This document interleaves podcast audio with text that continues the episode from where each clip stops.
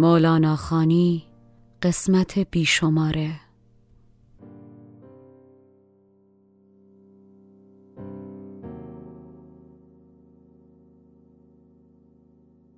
شنونده های عزیز مولانا خانی سلام. این مولانا خانی بیشماره است که به جای مولانا خانی بیست و سوم تقدیم شما میشه. حدسش دشوار نیست که با این سلسله به ظاهر پایان ناپذیر بدایندهای جمعی که هممون داریم تجربهش می‌کنیم و در اوجش ماجرایی که بر پرواز تهران کیف رفت چه روزها و ساعتهای دشواری رو هممون تجربه می‌کنیم. در بین این دشواری سوالی چند بار برای من مطرح شده از زبان دوستان شنیدم از من پرسیدن یا از همدیگه پرسیدن. و در این قسمت بیشماره می‌خوام سعی کنم اول از نگاه مولانا و دوم از نگاه فردوسی و شاهنامه و منطق حماسی پاسخی بهش بدم. اون سوالم اینه چرا این همه بلا به صورت سلسله وار بر سر ما میریزه و متوقف هم نمیشه؟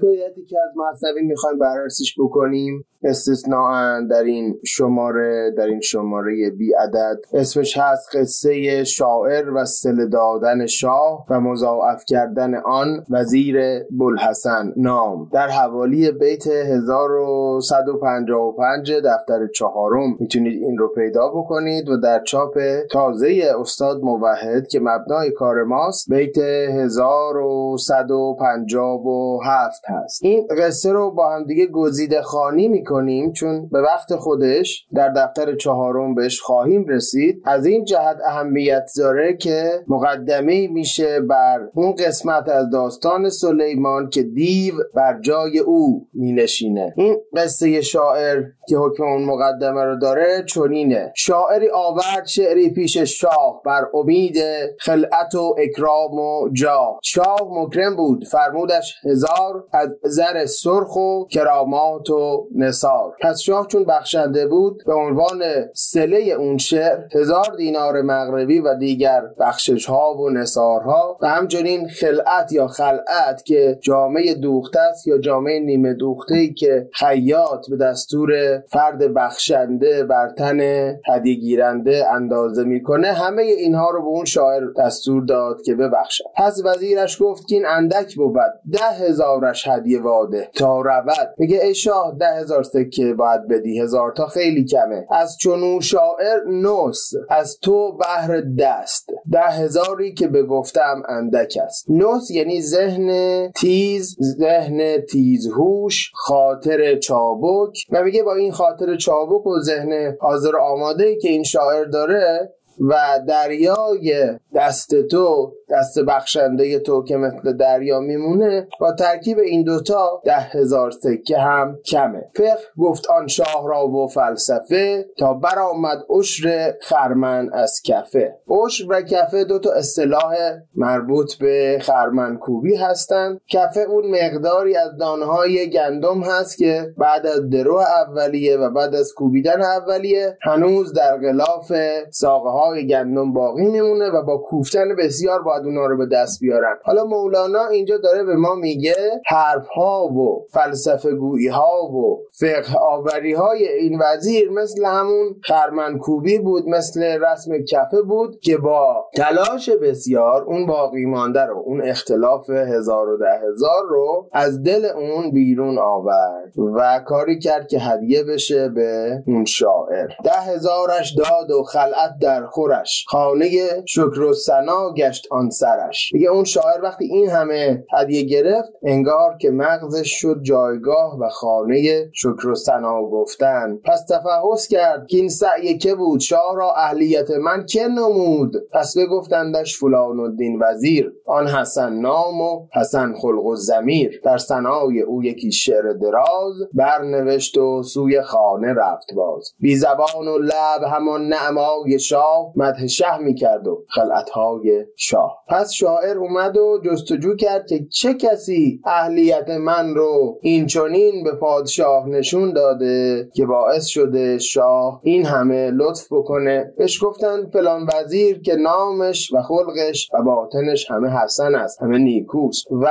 در نتیجه اون شاعر در مدح و این وزیر قصیده طولانی نوشت و نه فقط قصیده و زبانش بلکه تمام وجودش بی زبان و لب نعمت گسترده شاه. نعما یعنی نعمت گسترده. می آمد و در ذهنش میگذشت و مدح می‌کرد. اتفاقی که میافته در ادامه داستان شاعر قصه بیچیز میشه و فکر می‌کنه که خب جایی که ازش یک بار نتیجه گرفتم میرم و دوباره شعری می‌برم و خلعت و سله میستانم. اما اون وزیر بخشنده در گذشته یک وزیر همنام اما بسیار متفاوت بر تخت نشسته و ادامه قصه به نحو دیگری است. بار دیگر شاعر از سودای داد روی سوی آن شه محسن نهاد. هدیه شاعر چه باشد؟ شعر نو. پیش محسن آرد و بنهد گرو. محسنان با صد عطا و جود و بر زر نهاده شاعران را منتظر. میگه پس نیکوکاران اصلا پیشا پیش منتظرند که شاعران بیان. پیششان شعری به از صد تنگ شعر. تنگ یعنی بار بزرگ و شعر یعنی ابریشم بافته. پس صد بار بزرگ ابریشم هم خیلی عظیمه هم خیلی قیمتیه. میگه یک شعر خوب. نزد این نیکوکاران این محسنان از صد بار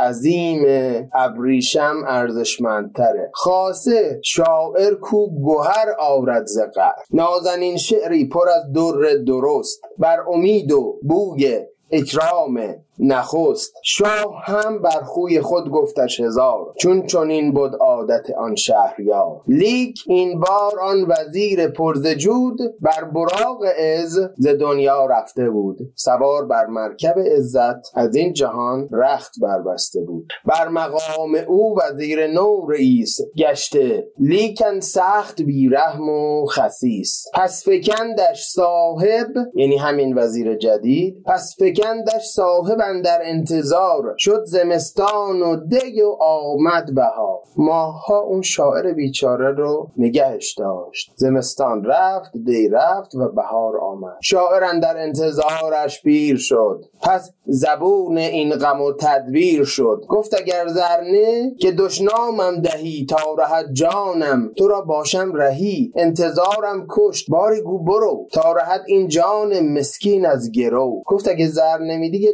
دشنامی بده یا اجازمون بده که بریم. جان من گروه تو مونده و انتظار داره من رو می‌کشه. بعد از آنش داد ربع عشر آن. یک چهارم از یک دهم. یعنی یک چهلم اون هزار سکه رو فقط 25 سکه رو بهش داد. ماند شاعر اندر اندیشه گران. کان چنان نقد و چنان بسیار بود. اینکه دیرش گفت دسته خار بود. میگه فکر کرد اون عطا و بخشش پیشین که خیلی هم زیاد بود اگر دسته گلی باشه این عطای دیر شکوفا دسته خاری بیش نیست. پس بگفتندش که آن دستور راد آن وزیر جوانمرد رفت از دنیا. خدا مزدد ها بعد از اون انشالله خدا بهت بده چون دیگه اون نیست.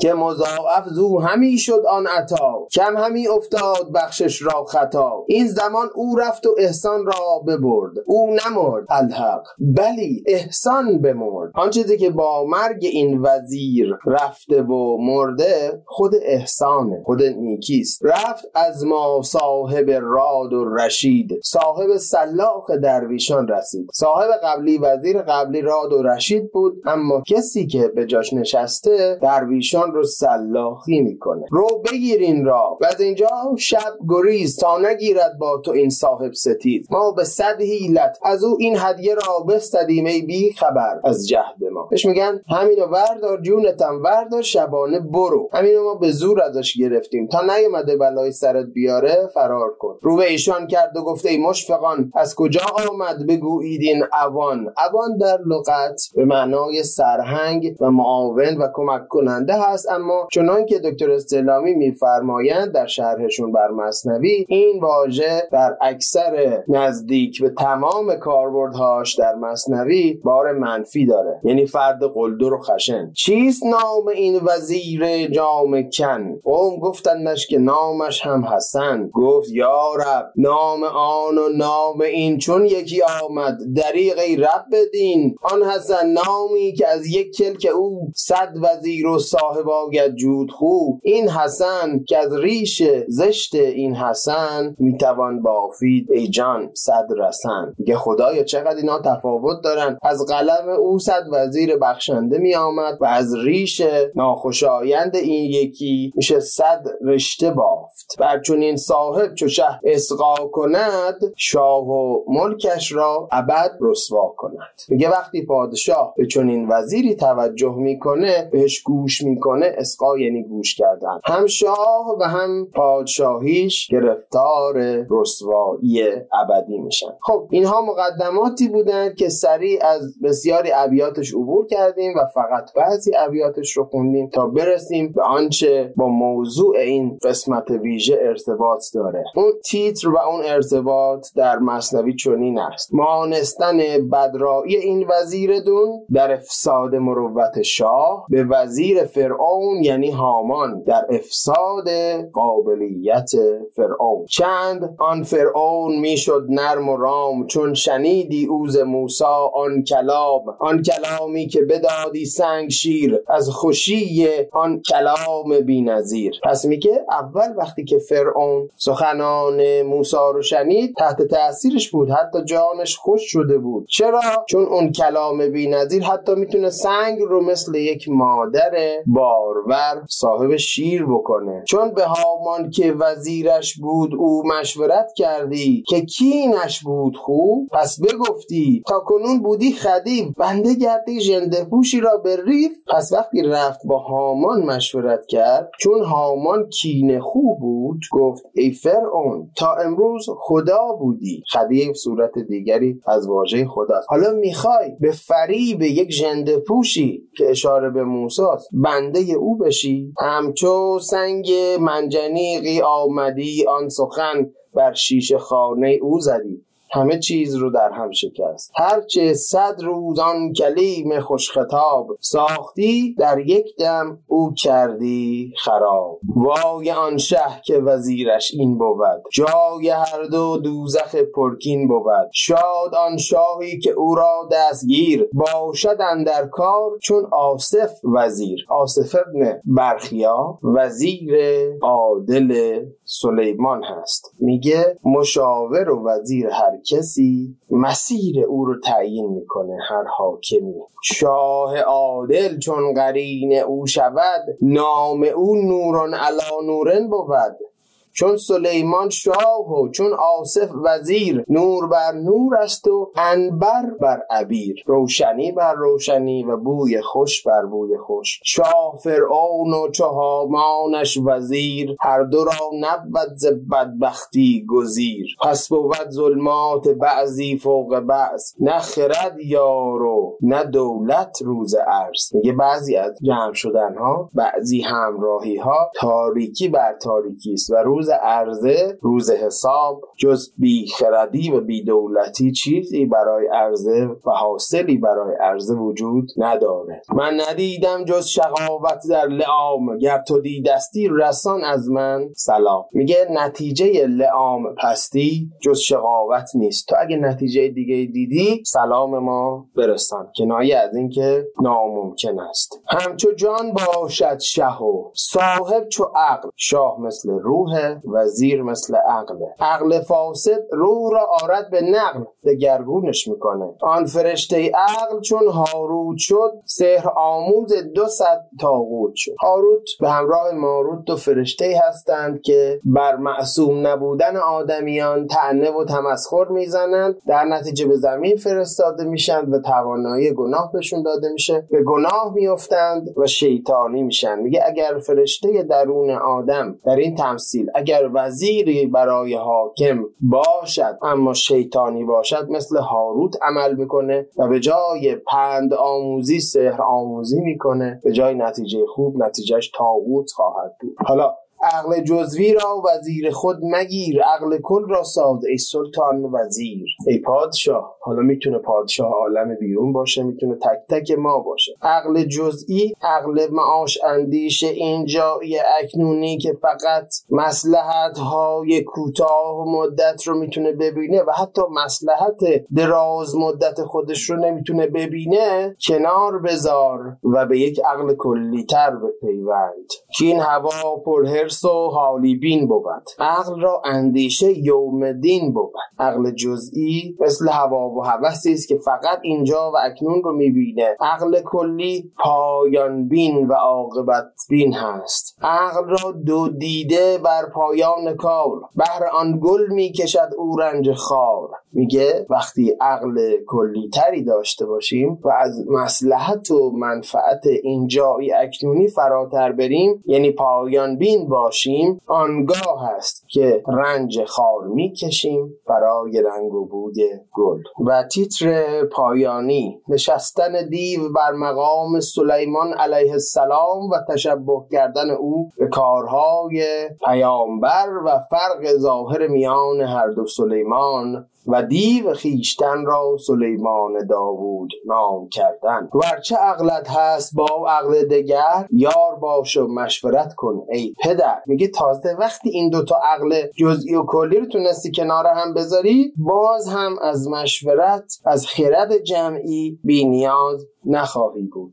با دو عقل از بس بلاها وارهی پای خود بر اوج گردونها نهی. میگه فقط با ترکیب این ستاست که آدم از بسیاری بلاها در امان بیمونه و بر اوج گردون می‌تونه. دیو گر خود را سلیمان نام کرد ملک برد و مملکت را رام کرد صورت کار سلیمان دیده بود. صورت اندر سر دیوی می نمود تونسته بود صورتش رو نقابی بکنه بر سر دیوگو گونه خودش. اما خلقم کم کم در میافتند که یه چیزی این وسط غلطه. به ظاهر این همون سلیمانه. ولی حال اونها و اوضاع احوال جهان دیگرگون است. خلق گفتند این سلیمان بی صفاست از سلیمان تا سلیمان فرق هاست. او چو بیداری است. این همچون وسن همچنان که آن حسن با این حسن. میگه احساس می‌کردن سلیمان قبلا مثل بیداری بود یا مثل یک فرد بیدار بود. اما این سلیمان فعلی مثل خوابه مثل چرته حالا برمیگرده به من و شما که حکایت قبلی رو خوندیم. میگه این تفاوت مثل تفاوت اون دوتا حسنه. دیو می‌گفتی که حق بر شکل من صورتی کرده است. خوش بر من. دیو را حق صورت من داده است تا نیندازد شما را او بشست. گر پدید آید به دعوی زینهار صورت او را مدارید اعتبار. میگه دیو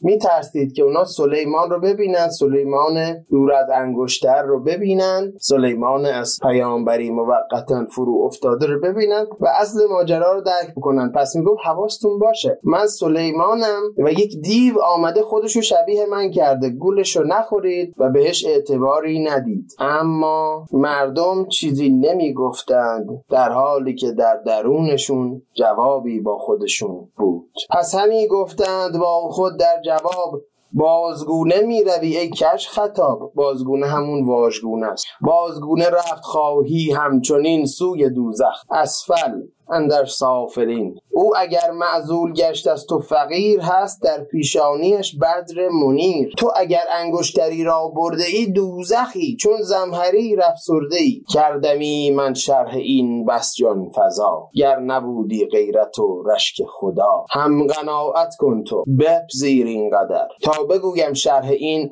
وقتی دگر. نام خود کرده سلیمان نبی. روی پوشی می کند بر هر سبی. آن دیو نام خودش رو سلیمان گذاشته و برای هر جوان برای هر تازه رس روی واقعی خودش رو با این نقاب میپوشونه. در گذر از صورت و از نام. خیز از لقب و از نام در معنی گریز. صورت و نام و لقب رو کنار بگذار تا به معنی برسی. حالا معنی چیست؟ پس بپرس از حد او و از فعل او. در میان حد و فعل او را. گر بنا باشد انسان فریب سلیمان های ظاهری بی اعتبار رو نخوره و سلیمان واقعی رو کشف بکنه. علاوه بر گذشتن از سه چیزی که گفت ظاهر و نام و لقب باید باطن اون فرد رو در بین دو چیز بجوید حد و فعل. حد رو اگر فلسفی بگیریم یعنی اوصاف وجود.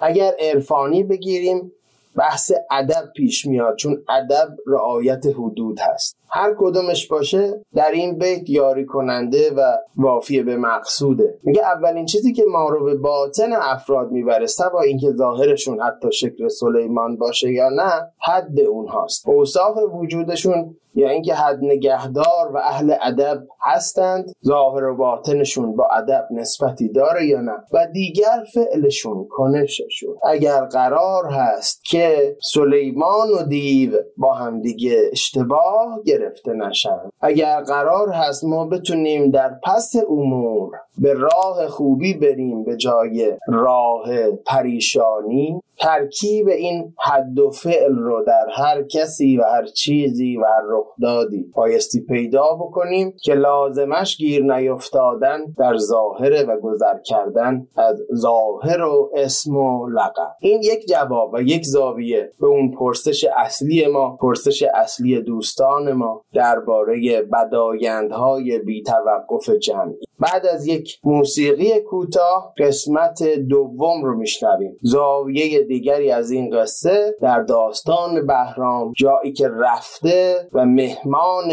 ناخوانده و ناشناس یک زوج فقیر شده و ضمن پذیرایی که اونها دارن می‌کنن و صحبتی که با هم دارن می‌کنن بهرام اندیشه هایی در ذهنش میگذره تصمیماتی می‌گیره و ضمن بیان نتایج اون فردوسی به ما میگه که در منطق گذشته ایران که شاهان و بزرگان و حاکمان اصلی جامعه رو صاحب فر می‌دونستند چرا و چگونه یک حاکم حتی اندیشش مهم هست درباره اوضاع و احوال هستی. سپاسگزارم از استاد عزیز و همیشه خودم جناب مهران راد عزیز که اجازه دادن. بخشی از جلسه شاهنامه خانیشون که گزارش این ابیات هست و در یوتیوب قلم رو ادب می‌تونید پیداش بکنید و پیوندش رو هم خواهم گذاشت. هر جا که این اپیزود رو میشنوید بزرگواری کردن و اجازه دادن که در این پادکست قرار بگیره که زاویه دوم رو هم ما بشنویم و با شما خواهیم بود.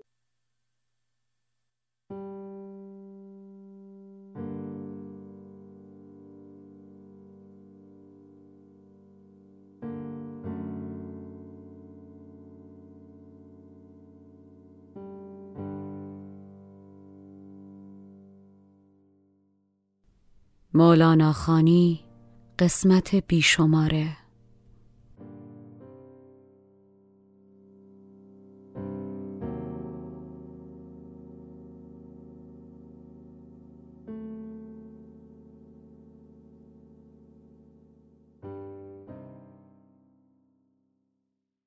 داستان داستان یک زن مقتدر و با جربزهی بود که شوهرش پالیزبان بود و شاه بر اونها وارد میشه ولی خانواده وارد میشه. مرد عبا داره از پذیرایی ولی زن با اقتدار شو نه تنها پذیرایی می‌کنه بلکه شوهر رو هم سرکوفت می‌زنه و وادار به پذیرایی از شاه می‌کنه. و بعد از اینکه این پذیرایی ها رو می‌کنه در واقع بهرام از زن می‌خواد که بیاد برای او سخن بگه و وقتی که زن ابا می‌کنه از سخن گفتن میگه که خب بگو ببینم نظرت راجع به شاه و اونجا هست که خیلی با, با تعنه سخن میگه زن. زن پالیزبان با تعنه سخن میگه و میگه که آره همین که به حال همه چیز از بهرام شروع میشه و به بهرام تموم میشه.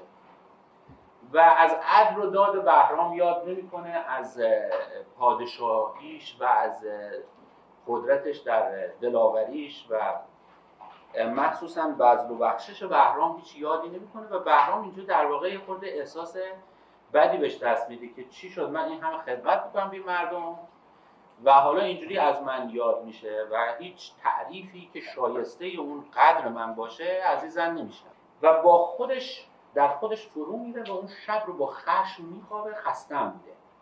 و زهرم تو چشماش پاشیده شده بوده و در اثر کشتن یه اجدهایی و خسته بوده و با خودش میگه که من ستم پیش می‌کنم.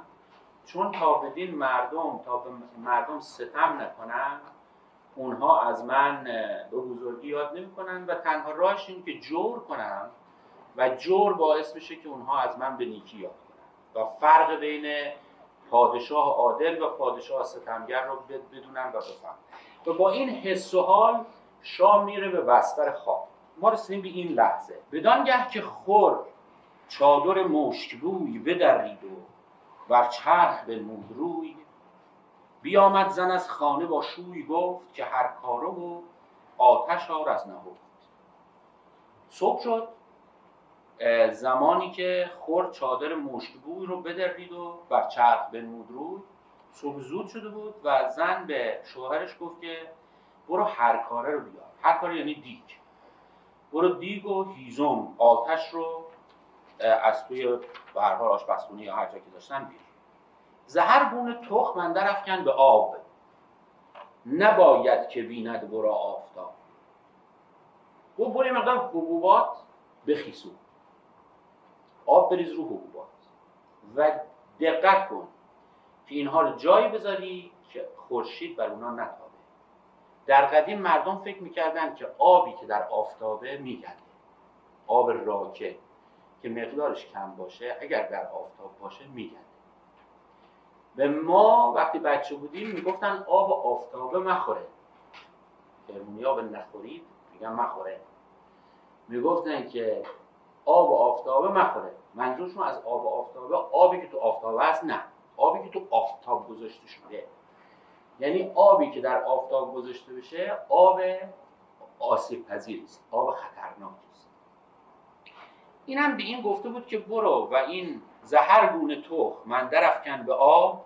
احتمالا منظورش ماش و لوبیاست.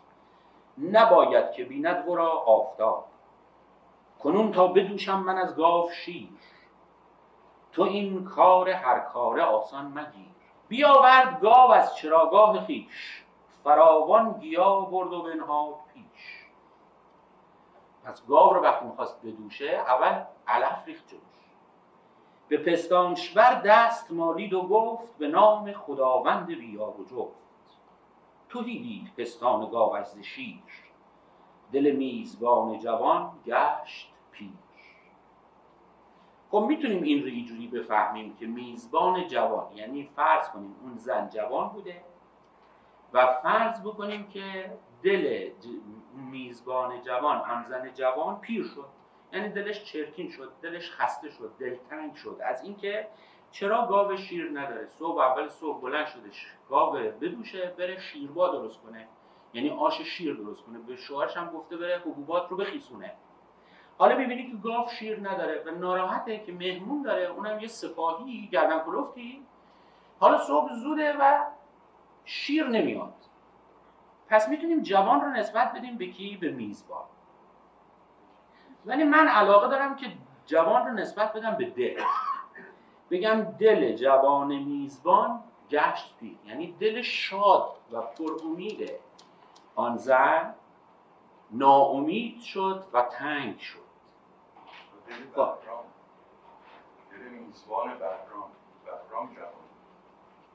خب حالا حالا اونم یه, یه،, یه، یک ایده است. من این چیزی که حالا عرض می‌کنم بر اساس این هست که میدن در فارسی رسمه که ما اول موصوف رو میاریم بعدش صفت رو میاریم بعدش مضاف الیه درسته؟ مثلا میگیم که کلید باغ علی. نمیگیم کلید علی باغ. اگه میگیم کلید علی باغ غلطه میگیم کلید باغ علی. ولی تو شعر فارسی گاهی تقدم مضاف بر صفت رو داریم مثلا سعدی میگه چی؟ میگه پسران وزیر ناقص عقل. خب ما می‌دونیم که وزیر ناقص عقل نبوده ناقص عقل بود که وزیر نمی‌شد که. پسران. نه نمی‌شد. نه نمی‌شد. اینجا مود ببینه سعدی میگه چون که افتاد فتنه ای در شام اون موقع بوده. الان که الان عاقل باشه نمیشه. میگه که چون که افتاد فتنه ای در شام هر یک از گوشه ای فرا رفت. روستازادگان دانشمند به وزیری پادشاه رفتن. پسران وزیر ناقص عقل به گدایی به روستا اینجا منظورش اینه که پسران ناقص عقل وزیر. ولی نگاه کنه جای صفت و مضاف رو عوض کرد. یا مثلا فرض کنه حافظ. حافظ میگه کوتاه کرد قصه زهد دراز من. یعنی چی کوتاه کرد؟ می زهد دراز میشه. زهد که دراز نیست. قصه درازه. کوتاه کرد قصه دراز زهد مرا. جای صفت و مضافله من به نظرم اینجا جای صفت و مضافله عوض شده می‌تونه نشه ها ولی من فکر می‌کنم شد. یه بار دیگه می‌خونم. حالا بعد اون شکلی که آی کوشان میگن توجه می‌کنیم. میگه توهیدید پستان گاو از شیر دل میزبان جوان یعنی دل جوان میزبان. گشت پیر. جایی دوتا عوض شد. چنین گفت با شوی کیکت خدا. زنه با شوهرش گفت که مشتی دل شاهگیتی دیگر شد به راه. زنه گفت این به من شیر نمیده. حتما شاه مملکت دلش متحول شده. دلش عوض شده. رایش عوض شده. روشش تغییر کرده. اگر این شاه ما همون شاه قبلی بود ما که خبر از شاه نداریم. ولی اگر این شاه قبلی بود الان این گاو من از شیر نمیافتاد. به این نتیجه حالا شاه هم تصادفا ما می‌دونیم که اون شب با این نیت خوابیده بود که از این بعد ستم پیشه یعنی به محضی که شاه تصمیم گرفت که ستم پیشه کنه گاوها در اون مملکت از شیر افتادن. یعنی وقتی که آب آلوده است برق قطعه. عرض به خدمت شما فرار مغزها وجود داره. خب لابد یه ستمی یک جای وجود داره که چنین شکلی داره اتفاق یعنی این ذهنیت برای ایرانیان وجود داشته که به محضی که ستم نهادینه میشه همه بنیادهای اجتماعی فرو میریزه. و بنیادهای اجتماعی زمانیه که داد برقرار باشه. به محضی که داد از بین میره ولو اینکه فری وجود داشته باشه ولی داد که از بین میره نظام اجتماعی از هم گسیخته میشه و بنیادهای زندگی ویران میشه. و این هم ناکنه زن اینجوری داره فکر می‌کنه. میگه که چنین گفت با شوی که کت خدای دل شاهگیتی دیگر شد به راهی ستمکاره شد شهریار جهان. دلش دوش پیچان شد اندر اون مردم خبر ندارن. ولی لابد یواشکی اون ته دلش میل به ستم شکل گرفته. من یه اشاره کوتاهی بکنم که یکی از فرقایی که سمبل با استعاره داره اینی که هر دوشون یه شباهتی دارن با هم. من وقتی که مثلا دخترم یا همسرم از در میاد تو میگم گلم اومد اینجا استعاره گل استعاره از معشوق من دارم گل رو به کار می‌برم به جای معشوق. ولی وقتی که میگم که تاریکی بر ایران سیطره افکن تاریکی اینجا استعاره از ستم نیست. تاریکی اینجا سمبل ستم. فرق است بین رابطه تاریکی و ستم و گل و معشوق. از جمله فرقایی که داره به اون میگیم سمبل به اون میگیم استعاره. از جمله فرقایی که داره این که سمبل ها بر یک حاله ای از معانی به دلالت می‌کنن. ولی استعاره ها از بر یک معنی سالید بر یک معنی واحد دلالت می‌کنن من وقتی که میگم گلم اومد و منظورم دخترمه واقعا منظورم دخترمه و لا غیر. منظورم واقعا دقیقا در این جمله الان شخص اوست.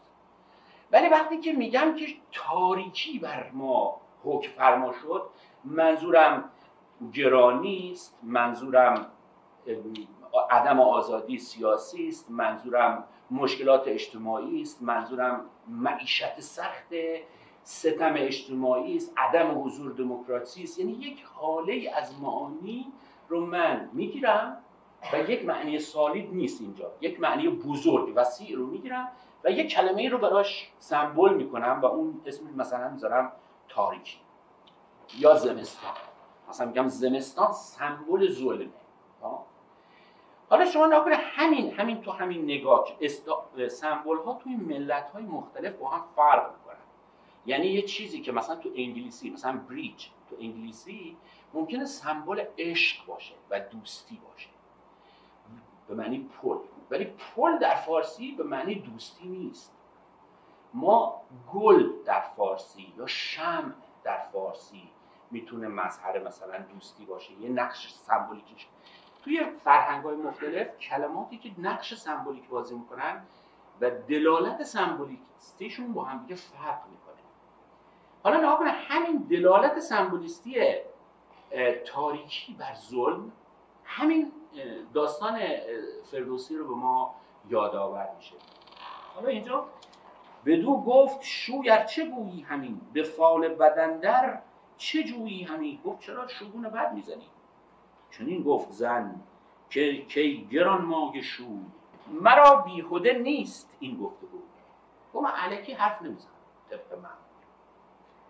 چو بیدادگر شد جهاندار شاه ز گردون نتابد به به بایست ما.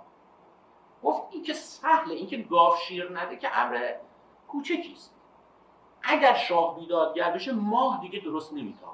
ماه از او به بعد به بایست نمیتابد. به نبایست میتابد. به شکلی که نباید خواهد. به پستانها در شود شیر خشک. نبوید به نافه درون بوی مشک. زیان در جهان آشکارا شود. دل نرم چون سنگ خارا شود. به دشتن درون گور مردم خورد. یعنی شاه اگر عادل باشه مردم در دشت گور شکار می‌کنن.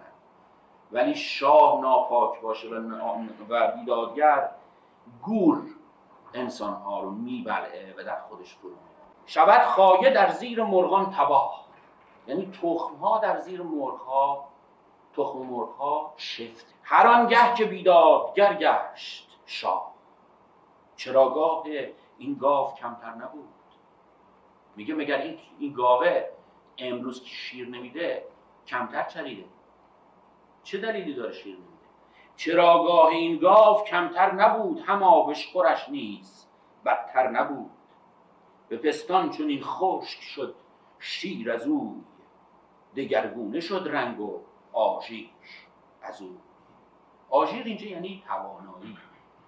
ولی آژیر در لغت در واقع به معنی آگاه پرهیز کردن. همین لغت آژیری هم که برساختن برای آژیر آمبولانس در واقع پرهیز کردن و کنار رفتن و اینها ازش میاد که حالا یک ماشینی داره میاد یه ماشین با یه محموله مهمی داره میاد. و به هر حال در این بیت به نظر می‌رسه به معنی تواناییه چون آژیر به معنی توانایی هم استفاده میشه به بستان چنین خشک شد شیر از اوی دگرگونه شد.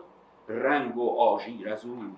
چو شاه جهان آن سخنها شنود حالا این حرفای زن شوهر رو بهرام هم داشته گوش می‌داده چو شاه جهان آن سخنها شنود پشیمانی آمد از اندیشه سود.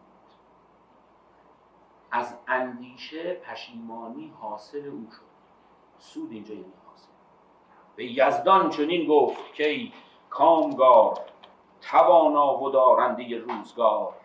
اگر تاب گیرد دل من داد از این پس مرا تحت شاهی مقام و اینجا به خودش لرزید بهرام و دید که یک لحظه ستم در ذهن اومد چجوری شیر از پستان گاو دور شد و این بود که توبه کرد در اون لحظه پیش خدا که هرگز ستم نکنه زن فرخ پاک یزدان پرست دیگر باره بر گاو مالی دست. به نام خداوند زرتشت گفت که بیرون گذاری نهان از نهاد قسم داد گاو رو به نام خداوند زرتشت گاو رو قسم داد که بیرون گذاری نهان از نهاد یعنی درون خودت رو از اون مخفیگاه بیرون بیاری. یعنی شیر خودت رو بر من ظاهر ز پستان گاوش ببارید شیر زن میزبان گفت کی دستگیر. رو کرد به خدا گفت ای دستگیر تو بیداد را کرده ایدادگر وگرنه نبودی ورا.